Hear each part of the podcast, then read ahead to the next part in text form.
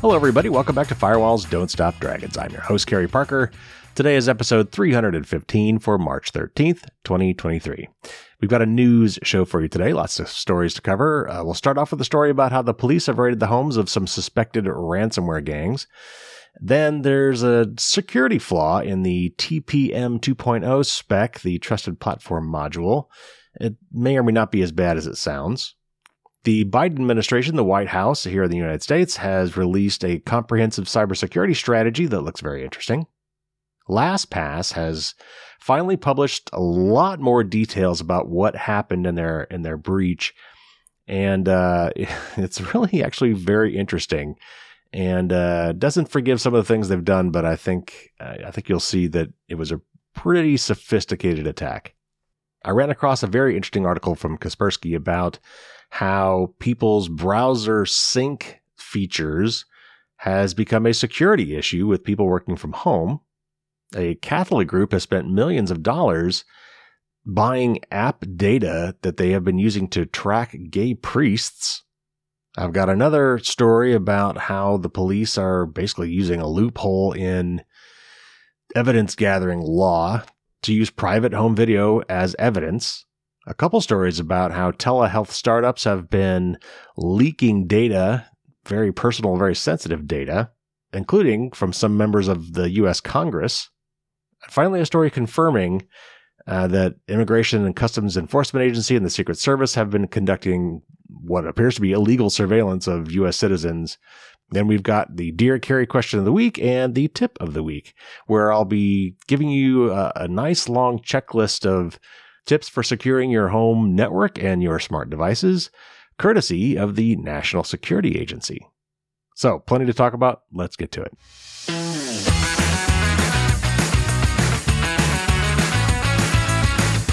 All right, first up, a short article from The Verge, some good news in the war against ransomware gangs and it goes like this German and Ukrainian police raided the homes of individuals linked to a prominent cybercrime group that stole millions from large companies and organizations over the course of several years.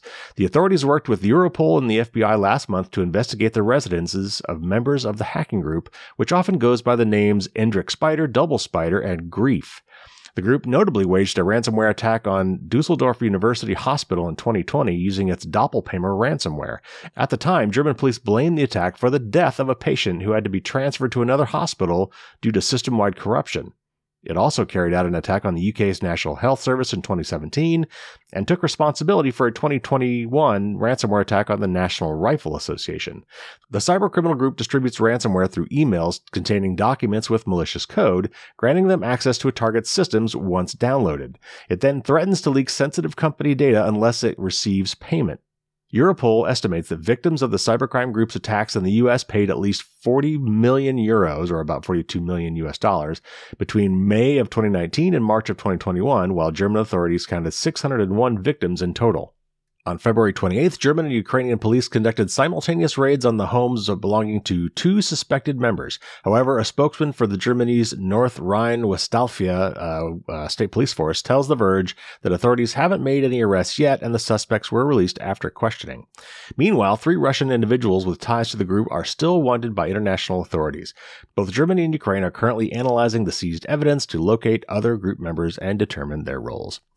So anyway, just a good shout out, uh, some some good work being done, and it seems like we're really finally starting to make progress against some of these ransomware gangs. So good news. Hopefully, this will lead to some arrests and less bad guys out there creating ransomware and causing havoc. In this case, death. All right, next up, this is from TechSpot, and it's about the TPM spec, the Trusted Platform Module spec, and some security flaws found therein. Security researchers recently discovered a couple of flaws in the Trusted Platform Module 2.0 reference library specification, two dangerous buffer overflow vulnerabilities that could potentially impact billions of devices. Exploiting the flaws is only possible from an authenticated local account, but a piece of malware running on an affected device could do exactly that. The two vulnerabilities are tracked as CVE 2023-1017 and CVE 2023-1018, or as out of bounds write and out of bounds read flaws. The issue was discovered within the TPM 2.0's module library, which allows writing or reading two extra bytes past the end of a TPM 2.0 command in the crypt parameter description routine. I know that's gobbledygook. Don't worry too much about it. By reading specifically crafted malicious commands, an attacker could exploit the vulnerabilities to crash the TPM chip, making it unusable, execute arbitrary code within the TPM's protected memory, or read or access sensitive data stored in the theoretically isolated crypto processor In other words, successful exploitation of these two bugs could compromise cryptographic keys, passwords, and other critical data, making security features of the modern TPM based operating systems like Windows 11 essentially useless or broken. TPM provides a hardware number generator, secure generation and storage of cryptographic keys, remote attestation, with a nearly unforgeable hash key summary of the hardware and system configuration, and other trusted computing functions. On Windows 11, the TPM can also be used for DRM technology, or digital rights management, Windows Defender, BitLocker full disk encryption, and more. According to the CERT Coordination Center at Carnegie, Mellon University, a successful payload exploiting the vulnerabilities could run within the TPM and be essentially undetectable by security software or devices. The issue is resolved by installing the most recent firmware updates available for the user's device, but the process is easier said than done. While the flaws could theoretically impact billions of motherboards and software products, just a few companies have confirmed that they have indeed been affected by the issue thus far. Chinese company Lenovo, the world's largest PC manufacturer, acknowledged the issue in its no- Nuvoton N-U-V-O-T-O-N. I'm not familiar with that. Nuvoton line of TPM chips. All right, so trusted platform module. This is a special security chip that has been in the market for quite a while. Uh, Apple has something similar called a Secure Enclave. It's a, basically a dedicated processor and storage, basically a mini computer, a computer within a computer, dedicated to security things. And this is where things like, you know, your fingerprint and face ID and private keys and other things like that are stored in such a way that they can't be coaxed out by malicious software. Except in, in this case, there is a bug that apparently allows that to happen. Now, you know, this would have to be, as it said in the article, running as a local authenticated user. So, you know, you'd think, well, that would require access to the device, but not really, because because whatever you can do, malware can do as well which is why you want to limit your own personal permissions on your devices whenever possible. You should not be running your daily account on, a, on administrator level privileges. You should only have standard privileges. One of the things I uh, recommend that everybody do on your computer is make sure you have at least two accounts, an, auth, an admin account and a non-admin account. And your daily, everyday use account should be your non-admin account. So I'm not sure, this article didn't say, whether uh, a non-administrative user could have exploited this, uh, these vulnerabilities or not. So I'm not sure if that would have helped in this particular case, but it's generally very good practice to limit access. You know, it's a need to know basis kind of a thing. It's the principle of least privilege in cybersecurity. Don't give yourself uh, or anyone any more privilege or access to things than they absolutely need, and only give it to them for the time for the time period in which they need it. So anyway, the, the the worry here is that if you were somehow infected with malware, or I guess perhaps if somebody had access to your to your computer and they were able to log in, that they would then be able to uh, implement one of these attacks and perhaps get at or erase some of the security data. So if you have a Windows machine, just be on the lookout for any updates from your device manufacturer or from Microsoft. And in the meantime, uh, try try not to be infected with malware. All right, next up, there's a couple uh, articles here from the Washington Post. I'm just going to read part of one of them uh, but they're about a, a, new cybersecurity strategy released by the White House, uh, which is really promising. Actually, it's, it's, good to see that we're you know we're taking this seriously, and uh, they've the White House here in the U.S. has been releasing some other things over the course of the last uh, year or so. We talked to Josh Corman about some of these things. Actually, I'd love to get Josh back to talk about some of the specifics of of, of this new plan. But uh, anyway, this article talks about some of those things, and uh, then I'll give you my take here at the end. The Biden administration on Thursday, and I believe this was last Thursday, unveiled a national cyber strategy that calls for imposing federally mandated security rules on critical infrastructure, holding software manufacturers accountable for insecure products, and pressing the government's fight against malicious hackers. The plan's focus on putting in place new regulations in some areas is likely to draw opposition from congressional Republicans and pushback from different industries.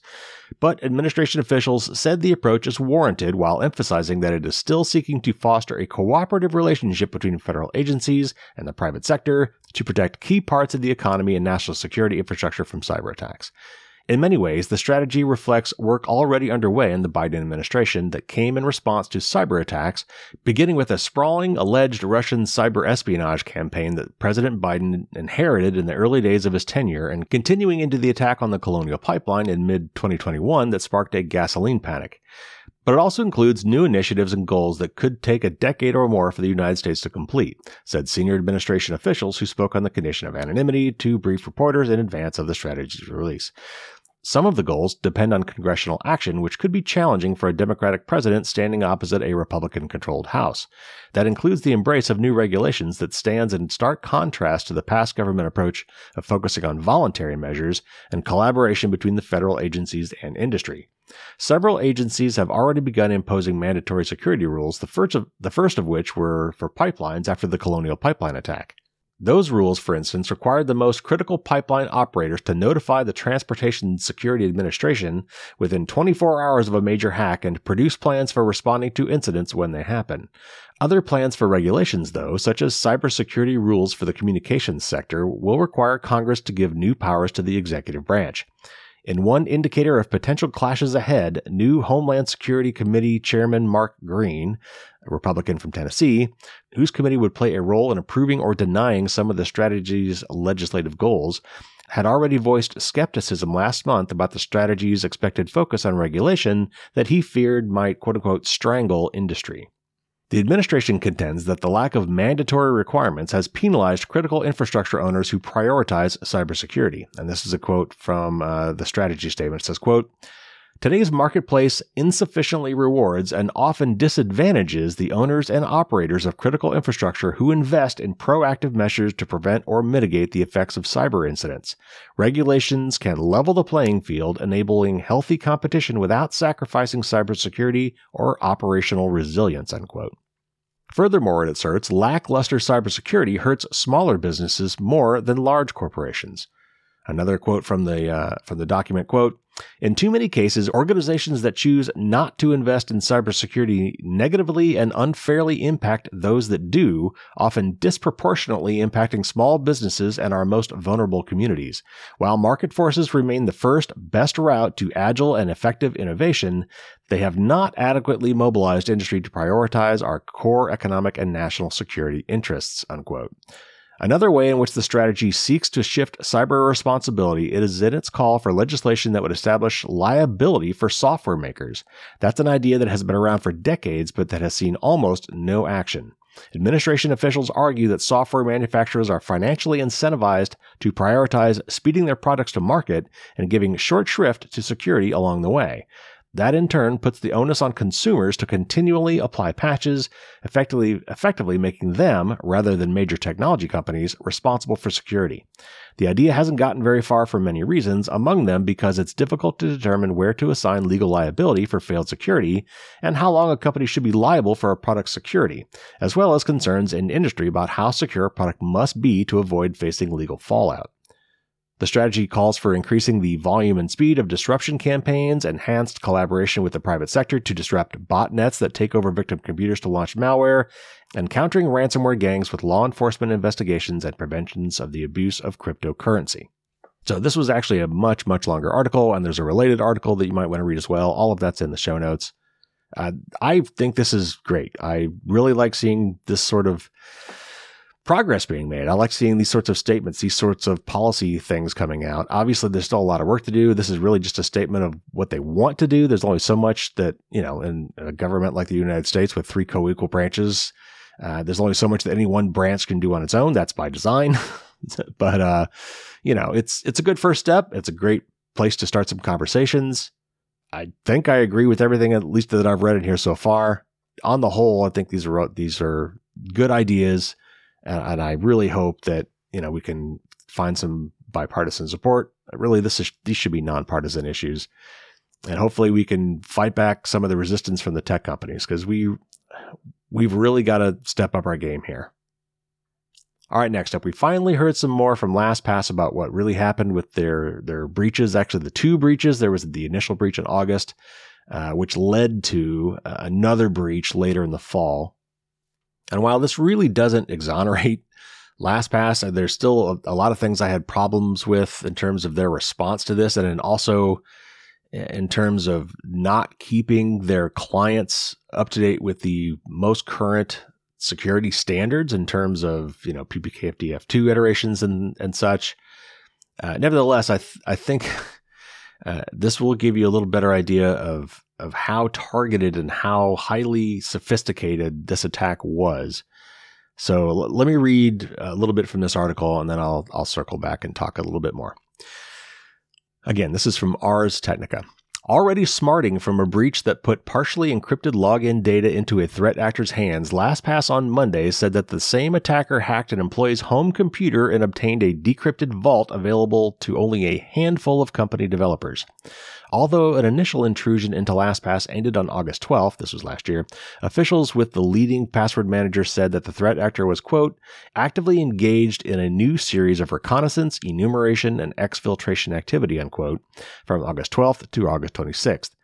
In the process, the unknown threat actor was able to steal valid credentials from a senior DevOps engineer and access the contents of a LastPass data vault. Among other things, the vault gave access to a shared cloud storage environment that contained the encryption keys for customer vault backups stored in Amazon S3 buckets.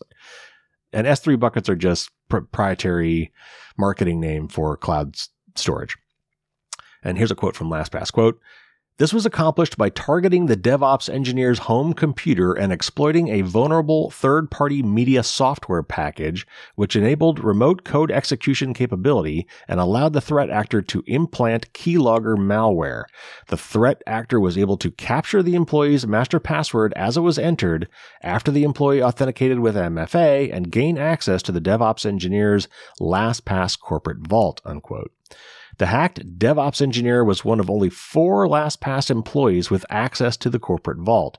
Once in possession of the decrypted vault, the threat actor exported the entries, including the quote, decryption keys needed to access the AWS S3 LastPass production backups, other cloud based storage resources, and some related critical database backups, unquote.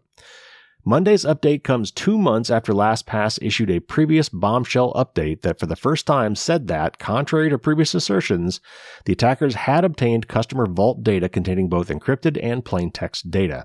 LastPass said then that the threat actor had also obtained a cloud storage access key and dual storage container decryption keys, allowing for the copying of customer vault backup data from the encrypted storage container. The backup data contained both unencrypted data, such as website URLs, as well as website usernames and passwords, secure notes, and form filled data, which had an additional layer of encryption using 256 bit AES and that's Advanced Encryption Standard. The new details explain how the threat actor obtained the S3 encryption keys. Monday's update said that the tactics, techniques, and procedures used in the first incident were different from those in the second one, and that as a result, it wasn't initially clear to investigators that the two were directly related. During the second incident, the threat actor used information obtained from the first one to enumerate and exfiltrate the data stored in the S3 buckets. According to a person briefed on a private report from LastPass who spoke on the condition of anonymity, the media software package that was exploited on the employee's home computer was Plex. Interestingly, Plex reported its own network intrusion on August 24th, just 12 days after the second incident commenced. The breach allowed the threat actor to access a proprietary database and make off with the password data, usernames, and emails belonging to some of its 30 million customers. Plex is a major provider of media streaming services that allows users to stream movies and audio, play games, and access their own content hosted on home or other on premise media servers. It's not clear if the Plex breach has any connection to the LastPass intrusions. Representatives of LastPass and Plex didn't respond to emails seeking comment on this story. The threat actor behind the LastPass breach has proven especially resourceful, and the revelation that it successfully exploited a software vulnerability on the home computer of an employee further reinforces that view. As Ars advised in December, all LastPass users should change their master passwords and all passwords stored in their vaults. While it's not clear whether the threat actor has access to either, the precautions are warranted. All right, so a lot of things to pick apart there. First of all, DevOps. Uh, that is a industry term for development and operations. And so a, Dev, a DevOps engineer is kind of combining those two roles in one. Actually, my last days at Cisco, I was working as a DevOps engineer, so I understand completely what this is, what this is about. So DevOps engineering, it's kind it's kind of hard to summarize, but but you're an engineer that is actually specifically focused really on deployment of software to the customer. In a lot of cases, uh, it's about site reliability and things like that. So it would make sense that these would be the engineers that would, you know, some someone in this position would be one of the few people at the company that might have access to some of this backup data. But the really interesting thing about this to me is that this really appears to be highly targeted. In fact, it almost appears like it might have been two separate actors working together.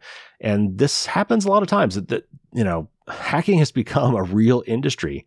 And there are a lot of groups whose primary thing is just gaining access. Like that is all they do. Like they hack around a bunch of different companies and all the, all they do is they they figure out if they can get into somebody's network. And then once they do, they gather up some data and then they sell that access off to somebody else. That that may have happened here. Maybe that's why the tactics, techniques, and procedures uh, in the industry lingo that's TTP.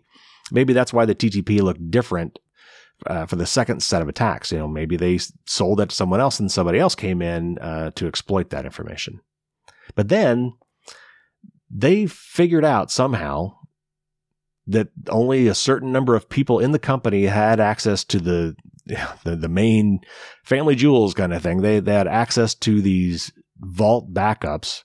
And the, apparently there's only four people in the whole LastPass company that could have done this. They found one of them, figured out this person was working from home, then found a way to attack that person's home network by by compromising their Plex media server and then from there, using that as a foothold or a beachhead inside that DevOps engineer's home network to compromise their work computer, install key logging software, then with the key logging software, catch this person's password entry for this company system, and then use that while intercepting the multi factor authentication to log into this very special, very highly guarded server that contained all these backups and then exfiltrate that data. Honestly, this sort of a focused attack, actually, in my book, this is almost like dragon level attack. This is the kind of thing that's almost impossible to prevent. If, if you've got somebody with deep enough pockets, enough resources and patience to do this level of targeted attack, it's very hard to resist. So again, I, I personally think that this, this sort of, this level of attack could happen to any corporation. And a lot of other companies have been hacked this way. Sony was attacked this way by North Korea. It, this is this is tough. So I, I honestly, you know, without more details, it's hard to say. But from what I can see, it's it's hard to really put a lot of blame on LastPass for being attacked in this way. Now, again, they've done there was a lot of the things they did wrong, and I, I still think there there's plenty of reason to be upset with LastPass as a company uh, and and their product as a whole, and moving to something else like Bitwarden but this was very this was a very sophisticated and determined attacker and sophisticated attacker and it's good that we finally got some more details about how this worked. So the, the plex angle though is very interesting and it's very timely in terms of today's episode because what happened here was this this person was working from home and so this person being an engineer like me i actually i'm running a plex server uh, but the difference with me is I refuse to poke holes in my firewall.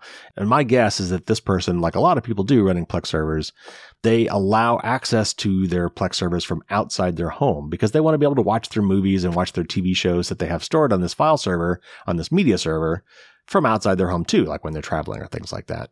I'm, I'm, just guessing. I don't know. Maybe we'll get more details later. But just generally speaking, this does happen. If you're if you're not careful, if you open up services on your router, if you poke holes in your firewall in order to be able to access some of your things from outside your home, that leaves it vulnerable. And this guy, from what from a different article I think I read, uh, was running a three year old version of the Plex server, so he had not updated. I'm saying he, maybe it's not a he, um, uh, but let's just say he because I don't know if if he had patched it, maybe it would not have been vulnerable, but it was vulnerable. So, so this external bad actor figured out that this guy was working from home. I know his home IP address. I poked around at that IP address. I found some holes in the firewall. I behind that firewall, I found a Plex server running a really old version of Plex with some known vulnerabilities. Then I compromised the Plex server. Then I went laterally, uh, moved laterally from the Plex server to uh, maybe other devices at the home, but certainly eventually to this person's work laptop. I mean, this this was a sophisticated hack. So anyway, I, I just thought you might find those details interesting, and especially uh, today we're going to be talking about how to defend your home network. So that, that that was timely. All right, next up, this is a short article from Kaspersky, and for those of you working from home or maybe managing people that work from home, this is something you should pay attention to. Storing corporate and personal information, accounts, and files on separate devices is one of the most popular and effective tips for information security, segregation, in other words. Many companies set this as a mandatory requirement for all employees. A natural extension of such policy is prohibiting data sharing between work and home computers via services like Dropbox, and recommending not to register personal accounts, for example, in online stores, to work email. Often, neither users nor administrators consider another place where home and work interact in web browser settings. Suggestions to enable Chrome browser synchronization using a Google Cloud account pop up from day one, and in fact, Chrome often enables it automatically after the user logs in to Gmail or Google Docs.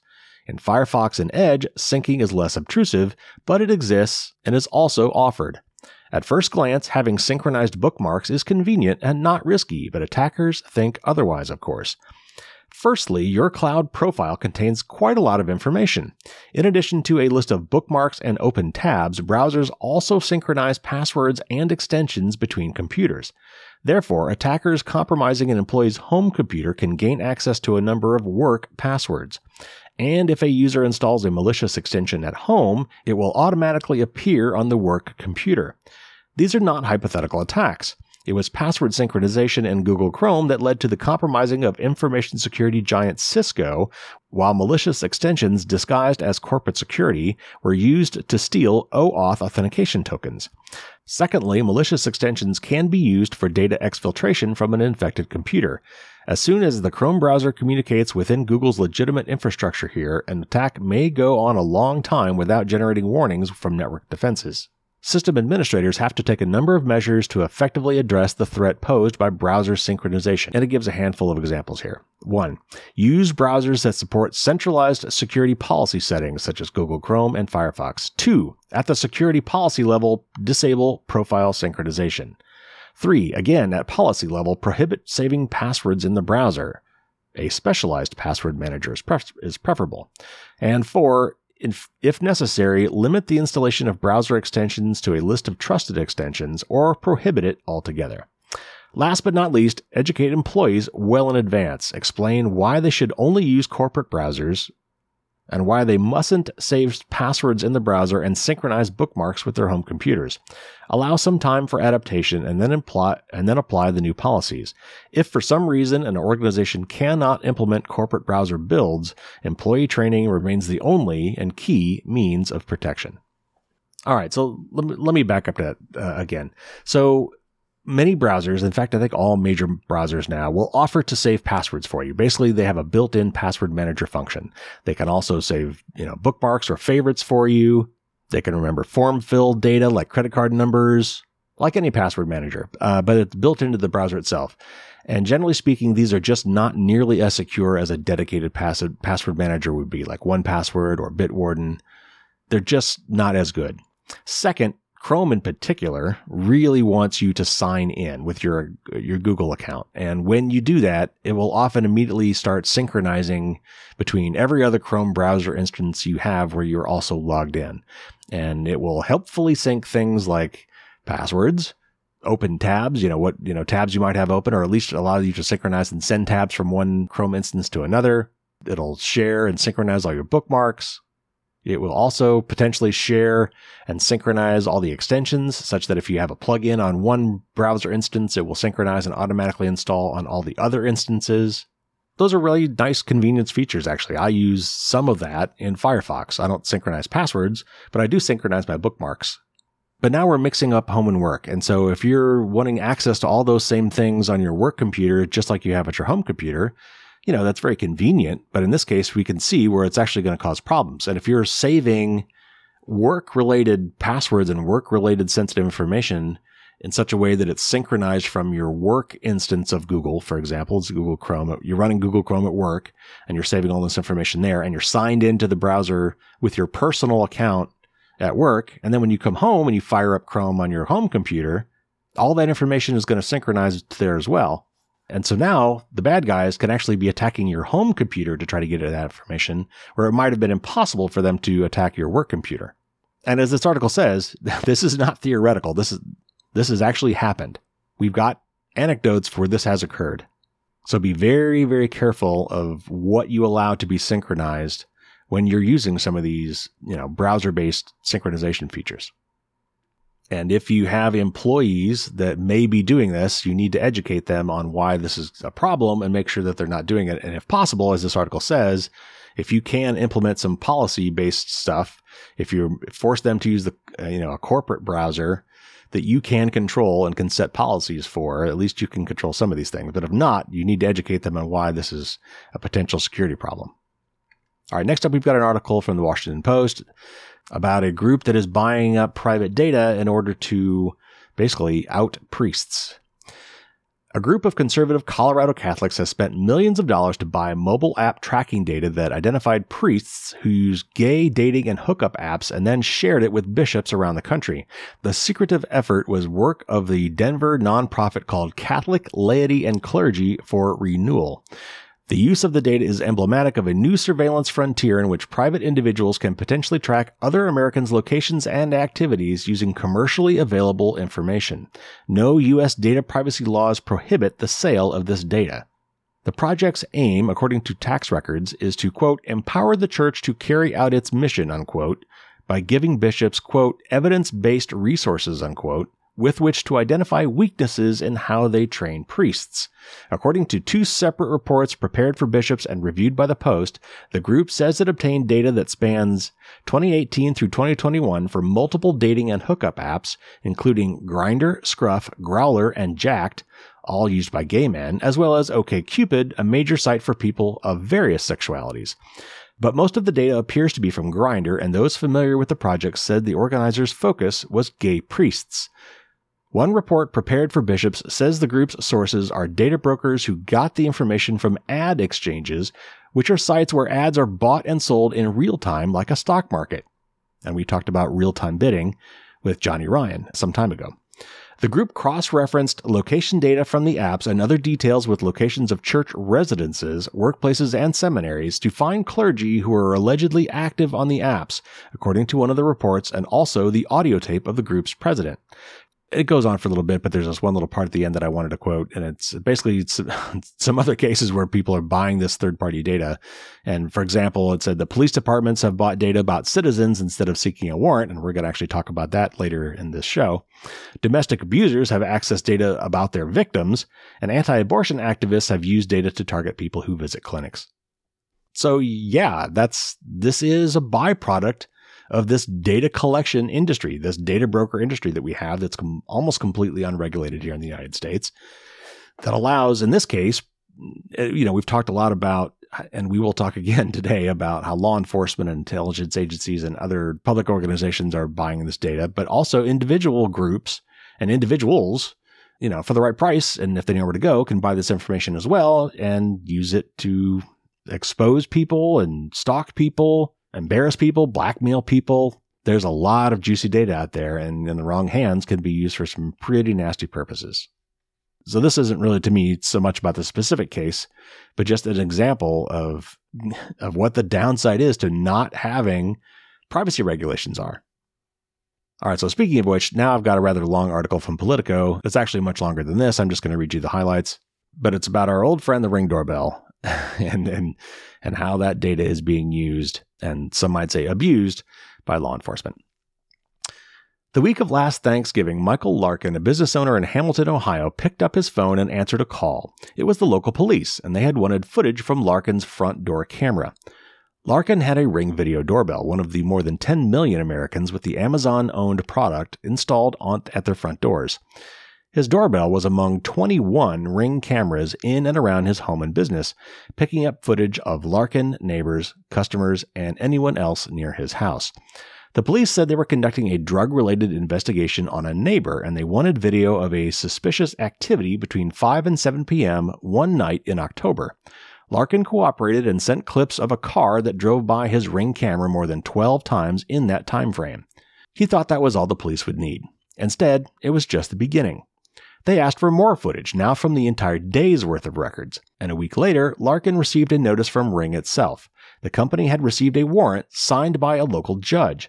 The notice informed him it was obligated to send footage from more than 20 cameras, whether or not Larkin was willing to share it himself. As networked home surveillance cameras become more popular, Larkin's case, which has not previously been reported, illustrates a growing collision between the law and people's own expectation of privacy for the devices that they own a loophole that concerns privacy advocates and Democratic lawmakers, but which the legal system hasn't fully grappled with.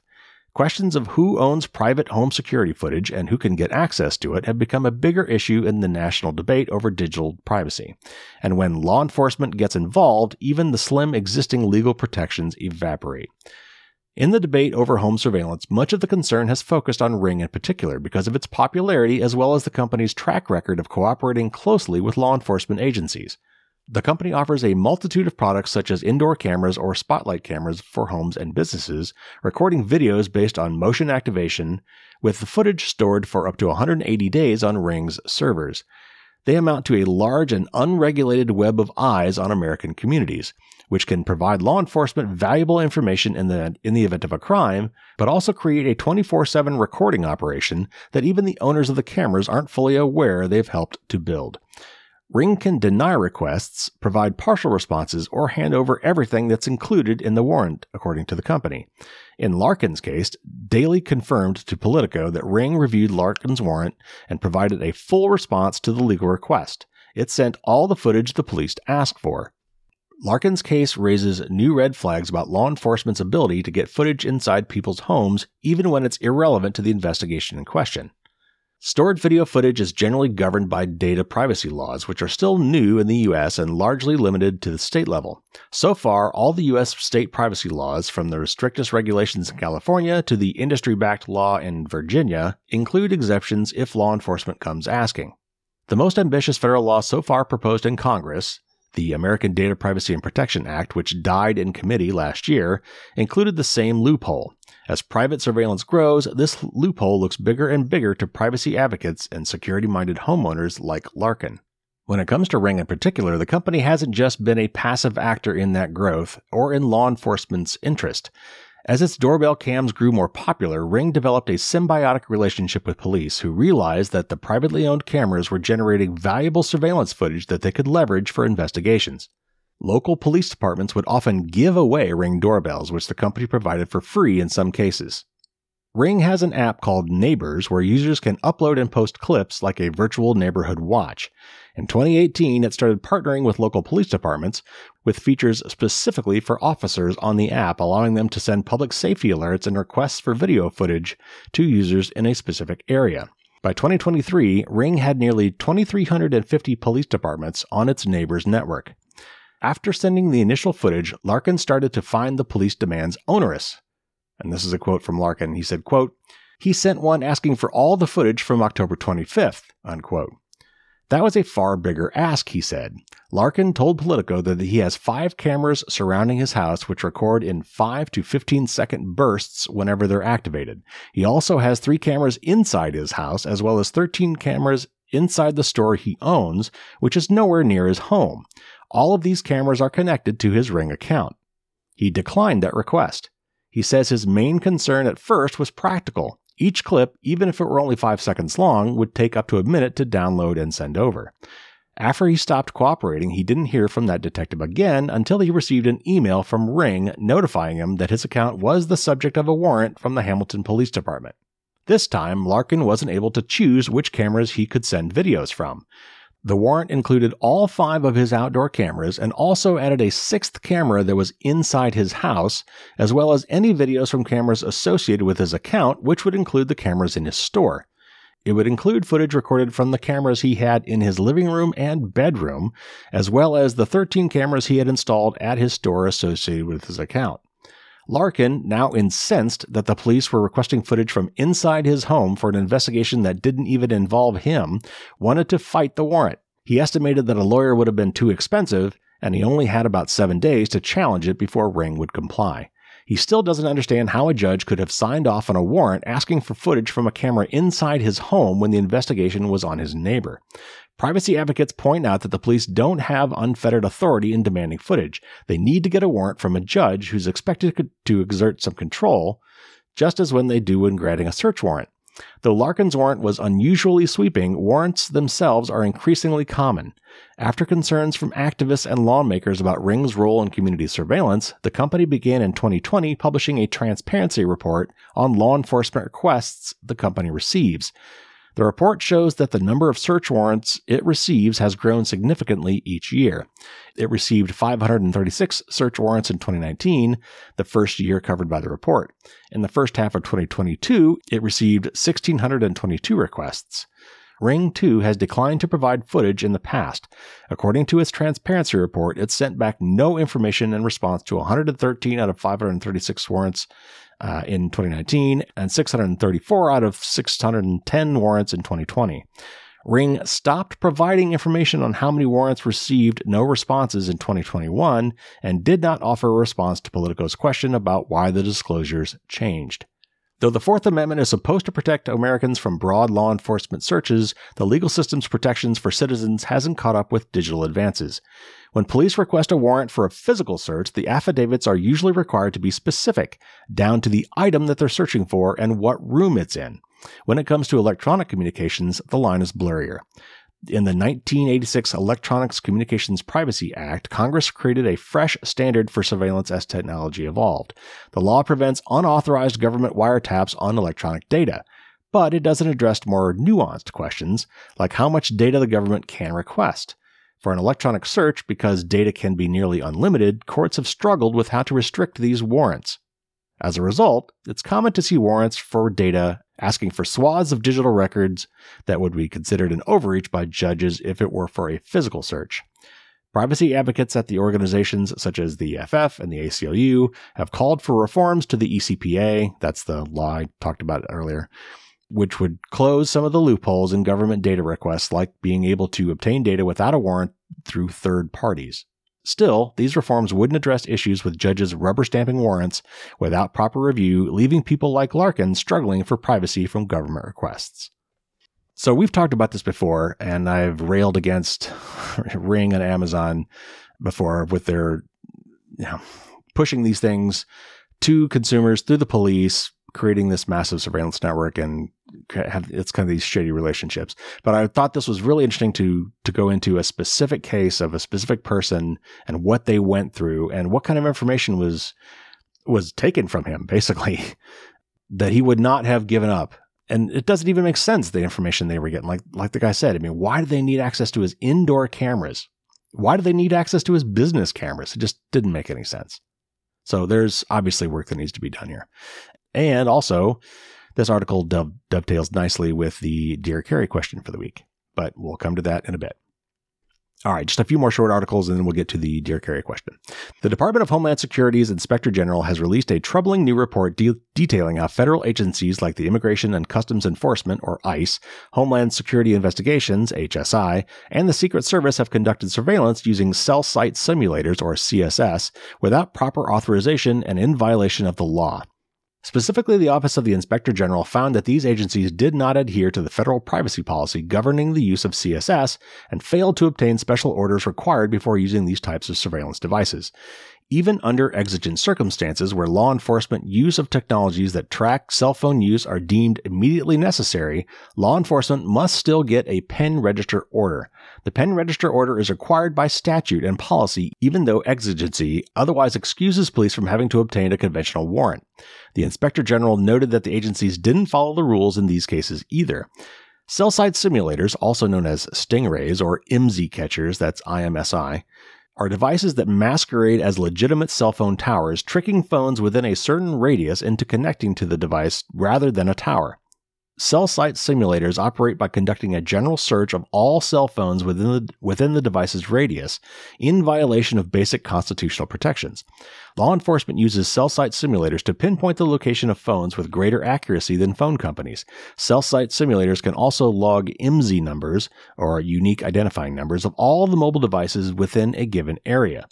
Unfortunately, the report redacts crucial information regarding the total number of times that each agency used CSS with and without a warrant, and when they used the devices to support external information. That's the parallel construction argument that we talked about a few weeks ago. The OIG should release this information to the public, knowing the aggregate totals would not harm any active investigation, but rather inform public debate over the agency's reliance on this invasive technology. Make no mistake, cell site simulators are mass surveillance that draws in the cell signal and collects data on every phone in the vicinity. The fact that government agencies are using these devices without the utmost consideration for the privacy and rights of individuals around them is alarming, but not surprising. The federal government, and in particular agencies like HSI and ICE or ICE, have a dubious and troubling relationship with overbroad collection of private data on individuals. In 2022, we learned that the HSI and ICE had used overly broad warrants to collect bulk financial records concerning people sending money across international borders through companies like Western Union. Mass surveillance of this kind is a massive violation of privacy and has elicited the concern of at least one U.S. senator hoping to probe into these tactics. Most people carry cell phones on them at any given moment. EFF will continue to fight against careless government use of cell site simulators, and we will continue to monitor federal agencies that rely on secrecy and strategic ignorance of the law in order to wield powerful and overly broad surveillance powers and technology. All right, not too much to add to that. We've talked about this several times, but I thought it was important to keep you up to date on this that there actually has been, you know, some updates on this abuse of this technology and with some specific incidents. And we do need to have a lot more transparency around this. So let's hope the EFF and ACLU and others can, maybe through Freedom of, of Information Act requests, can get more of this data out to us. All right, lastly, I've got two very related articles, both about breaches in health data. Uh, and we've unfortunately talked about this recently as well.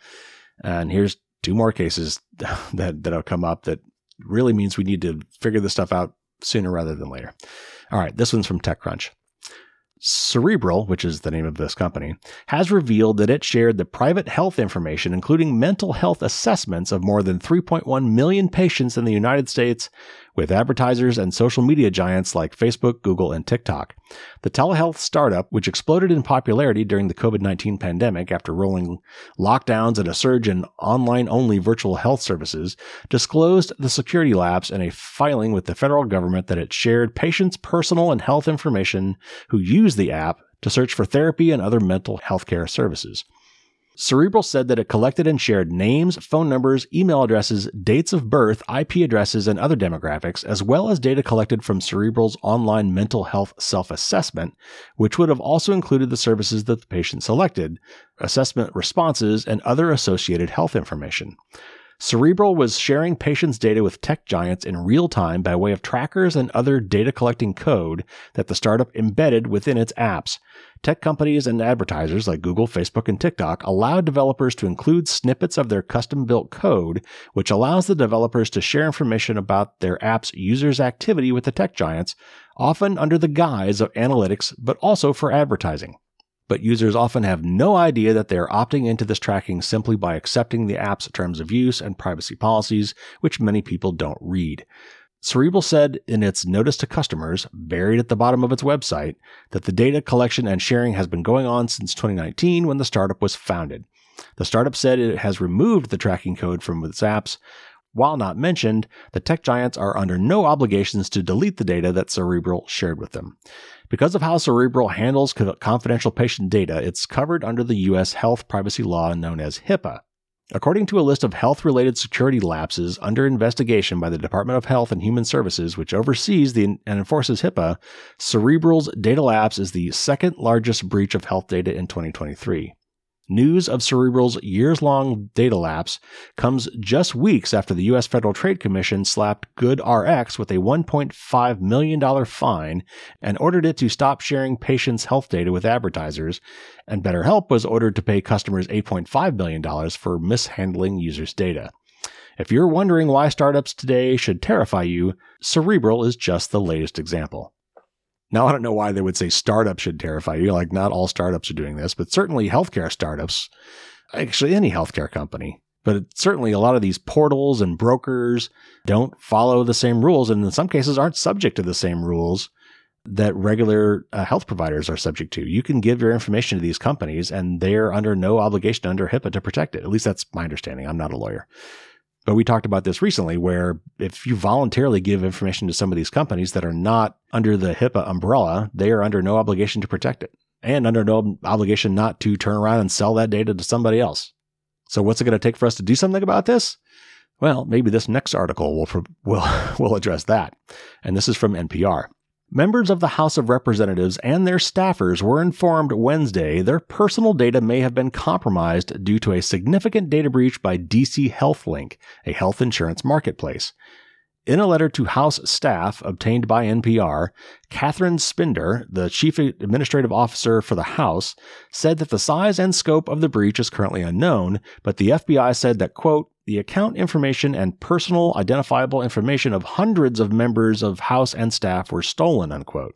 And this is a quote from Szpindor. Catherine says, quote, It's important to note that at this time, it does not appear that members or the House of Representatives were the specific target of the attack, unquote. She advised those affected to freeze their family's credit through all major credit bureaus. In a memo sent to all Senate email account holders that was obtained by NPR, users were told that the breach did not include personally identifiable information beyond names, email, date of enrollment, and family relationship to those affected. In a statement, DC HealthLink said that it has, quote, initiated a comprehensive investigation, unquote, and is working with forensic investigators and law enforcement. And further quoting from that statement, quote, Concurrently, we are taking action to ensure the security and privacy of our users' personal information. A little bit late for that. We are in the process of notifying impacted customers and will provide identity and credit monitoring services, unquote. So yeah, that's the knee jerk response to data leaks. You know, you know, pay for one free year of LifeLock or whatever, or whatever credit monitoring services. You know, after the horse has already left the barn you know, but maybe it's going to take this really hitting home on some of these legislators to have them understand that, you know, we need to do something about this. So if there's one takeaway from all this stuff, it's, you know, it's that I'm really glad to see that, for example, the White House has put out these cybersecurity directives and privacy directives. And, you know, we're, we definitely seem like we're finally starting to get serious about this stuff. We've got a long way to go. But as these things keep happening and keep hitting closer and closer to home, in particular with the people, you know, in government who could actually do something about this, you know, maybe we'll finally see some progress on this.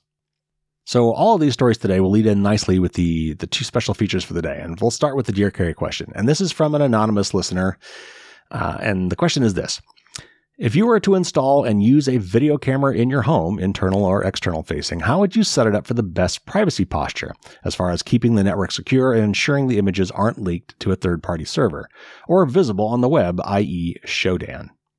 All right, so we've obviously just talked about camera security, and I'll circle back to that in a minute. But the, this listener did mention specifically Shodan.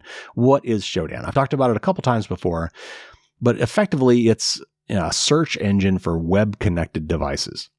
And that is just what it sounds like. So for people who have web cameras and other internet connected devices that are directly connected to the internet or are exposed to the internet through holes in firewalls, for example, this search engine pokes around the internet. There's only 4 billion addresses and, you know, you can look at them all if you take the time to do it pokes around and looks to see what devices might be out there that are unsecure. Like, for example, webcams and security cameras. If you've got a security camera that's c- hooked up to the net that is not sending encrypted traffic, then somewhere, anywhere around the planet, if someone knows how to find it, they can just go and take a peek and see what's being shown on that camera right now. You can do this yourself. If you went to S-H-O-D-A-N dot I-O. That's shodan.io. If you go to that website, first of all, I recommend that you do this uh, and just put in your own personal IP address and see if anything comes up. How do you find out what your public IP address is? I'm glad you asked. You can go to whatsmyip.com. That's W-A-T-I-S-M-Y-I-P.com. what'smyip.com. That will tell you what your externally facing public IP address is for every device in your home, which in this case is basically your router, uh, which forwards you know messages to that address to uh, individual devices inside your home when necessary. But if you happen to have devices that are exposing themselves to the internet, including your router in some way, shape, or fashion, uh, you can search on your IP address and, and it might show you devices on your home network. But you can also look for other devices as well. You can poke around Shodan. I mean, this is just, it's like, you know, looking at public cameras on the web. If, if, if these people have put these devices out on the internet without properly protecting them, you can search for them this way. And bad guys know how to do this too. It's not like this tool's, you know, this is a search engine. Anybody could do this with or without a tool like Shodan. You could do it, but it's a nice, convenient place to check yourself and other places to see if there's any problems there. Okay. So first of all, uh, if you're going to put devices like this in your home, do not expose them more on the public internet. They have most of the time uh, a service, a cloud-based service setup that allows you to connect them to the cloud, which is private and secured and encrypted, uh, which gives only you access to to those devices.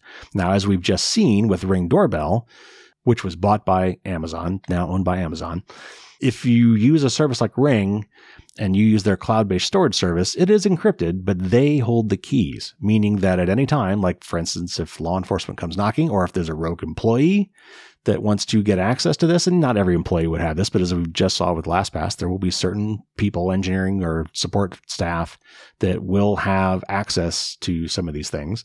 They could go poking around and looking at that at that video, not not just live video, but stored video. So first of all, you definitely want to make sure that any webcam you attach and use for home security or home monitoring or whatever uh, has full encryption for the data, not only in transit, but in storage.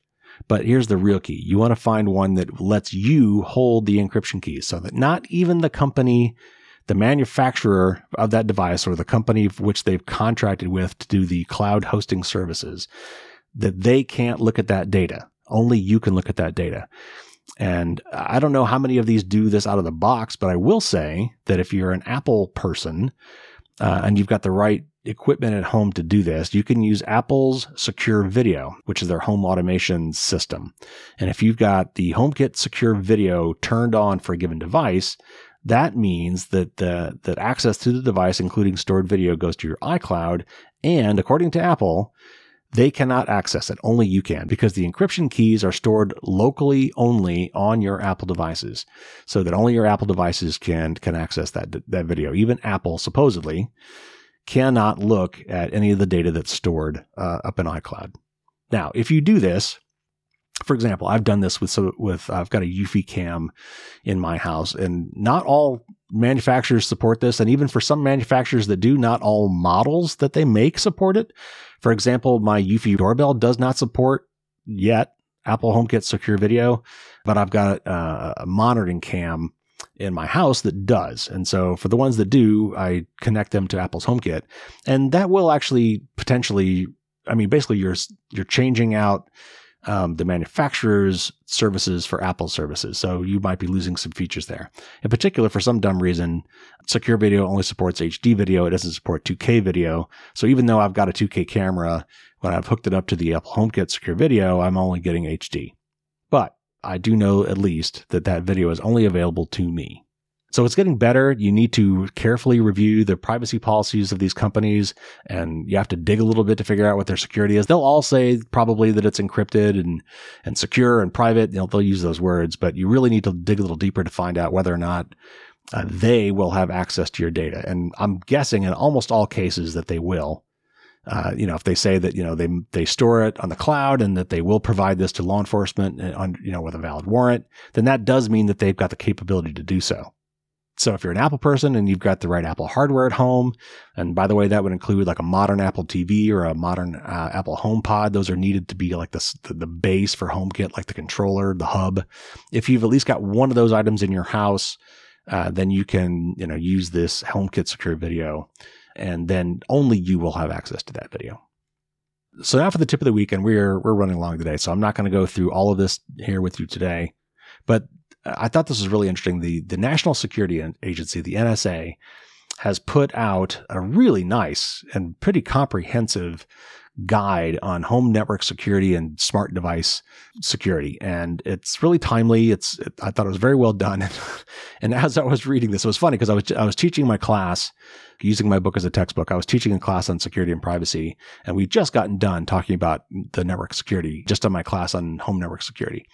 And, and this came out. This thing from the NSA came out. And as, as, I was reading, I'm like, yep, my book says that. Yep, my book says that. Yep.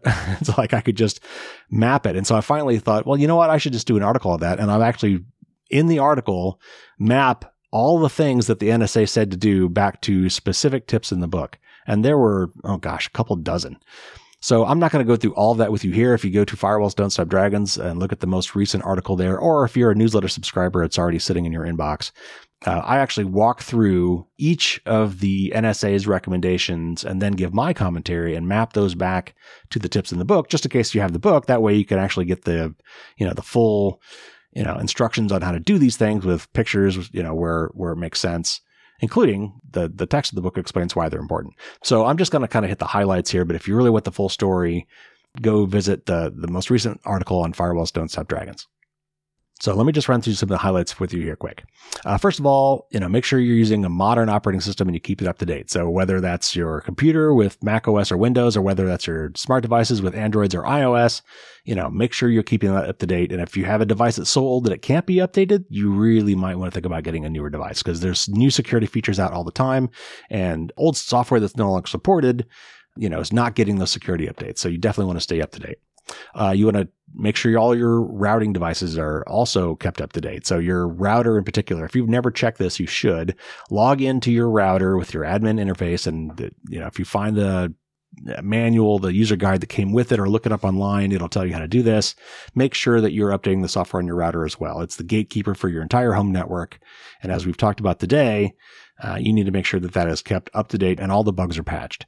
Make sure they're using modern wireless encryption. Uh, those standards would be WPA3 uh, would be ideal. That's the most recent. Uh, or WPA2 isn't bad, but you definitely want to be using encryption. If you've got an older device that can only do regular old WPA or worse yet, WEP, those are no longer considered secure. You definitely need a new router now. And also, you should get your own router. A lot of ISPs provide routers for you. Uh, sometimes they're bundled with your modem, like all in one box. But there's nothing preventing you from not using that. You can get your own Wi Fi router, and I recommend that you do so that you have full control over keeping that thing up to date and making sure you've got full privacy. Uh, buy your own home router. You could just hook it up to the, the one they give you and just not use theirs. But that does mean you, you're in charge of keeping that up to date. You should definitely set up a guest network in your house. We've talked about this before. Uh, whenever you have guests over, that's why they call it a guest network. You know, you don't know where those devices have been. they may be infected. They may not know they're infected. But if they bring an infected device onto your home network, then that device, while it's on the network, can be probing around potentially if it's got malware running on it and try to infect other devices in your house. So, you know, use your guest network for your guests but also put your really insecure, crappy IoT devices on that guest network as well. That will keep them segregated from your from your other devices that are more secure and have probably a lot more uh, interesting data on them. So uh, use your guest network not just for guests, but also for your IoT devices. Make sure you're turning on full disk encryption on your devices. Uh, almost all modern computers have dedicated hardware to make this really fast. You won't notice anything. It's not going to slow something down. Uh, should definitely be encrypted your hard drives. Note, by the way, that your smart devices are pretty much done this way by default now, so there's really nothing you need to do. But for your computers, you definitely want to be encrypted your hard drive. You want to be using a password manager because humans are just not up to the task of having strong, long, unique passwords for all of their accounts. You just can't remember that. So you really want to be using a password manager. Uh, you also want to be using a non-administrator account for your day-to-day computing stuff. You know, all modern com- computers support multiple accounts, so you need at least two for every on your computer. You need a non-admin account and you want an administrator account use the non-admin account for on a daily basis. And then as something comes up where you have to install software or make a special system change that requires administrator level uh, uh, permissions, it will pop up a window and ask you to enter the administrator credentials. You don't even have to log into that account. You probably never will again, but it, it's there. It exists. And then when you want to do something that requires it, it'll pop up a thing as opposed to just doing it automatically. And remember that anything that you can do, malware can do as well. We've talked about that just today. So you want to limit what you can do in most cases and just have that special account for, for the cases where you need to do something that makes a very important change on your system. I would personally never use public Wi-Fi. You know, I know that's really nice to have when you go into Starbucks or McDonald's or the airport or on, on the airline itself. A lot of times they're providing this. I would avoid that where possible. You can't really do this on the airline, but I, I would avoid using public Wi Fi whenever you can. All the connections are probably encrypted, but you're still potentially exposing yourself. I would just use the cellular data on your phone. It's the devil you know. Um, most phones support this hotspot feature now. All you have to do is make sure that your data access plan with your cellular, cellular provider uh, enabled this feature and doesn't charge you an arm and a leg for it. Uh, but when I'm out in the public, I just use my phone to access the internet as a Wi-Fi hotspot and then to the cellular network from there. However, if you do want to use public Wi-Fi, make sure you're using a VPN. There are really only very specific use cases for a VPN. A lot of people think it's a silver bullet for security and privacy. It's really not. I've got a whole article on this if you want to check it out. It's linked to in the, the article I just told you about. But a VPN is definitely a powerful tool. It's actually, if you really want privacy, honestly, it's something you should be using all the time uh, because your internet service provider, whether that's your cellular provider or your home ISP or a public network, if you're on a public network, they all can see to some degree you know, where you're going on the internet. They may not be able to see what you're doing there, but they can still see where you're going. And that metadata can be telling. All right. There's a lot more to this article. I would encourage you to read it. Again, just go to firewallsdon'tstopdragons.com. All right. There it is. There's your news, your Dear Carey question, and your tip of the week.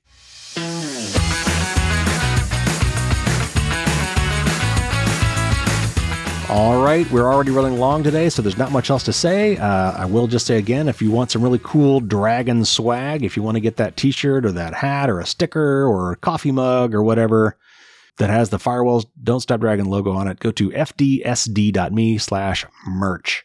If you want to get entered in a monthly drawing for a free PDF copy of my book and ask me a question, I will answer that here on the on the air as part of my Dear Carey segment. Uh, you can find information about that by going to fdsd.me slash Q&A. I've got some great shows coming up. Next week, we'll have our interview with Casey Babcock from Bitwarden. And shortly after that, we'll be doing a panel discussion with some of my fellow security and privacy advocates and some other great stuff already in the works. So again, subscribe if you haven't. If you haven't checked out the book, please do. The fifth edition is out. It is amazing. It's, it's really long. It's got all sorts of stuff in it, over 200 tips complete with pictures and step by step instructions, and a lot of explanations of the stuff we talk about in the show all the time that explains how all this stuff works. If you haven't already, I would love to get a really nice review uh, on iTunes for the, the, for the podcast or on Amazon for the book. That's where most people go for those reviews. Uh, I would love to get some more of those. Thank you everybody for tuning in. Take care out there. Stay safe. And until next week, as always, don't get caught with your drawbridge down.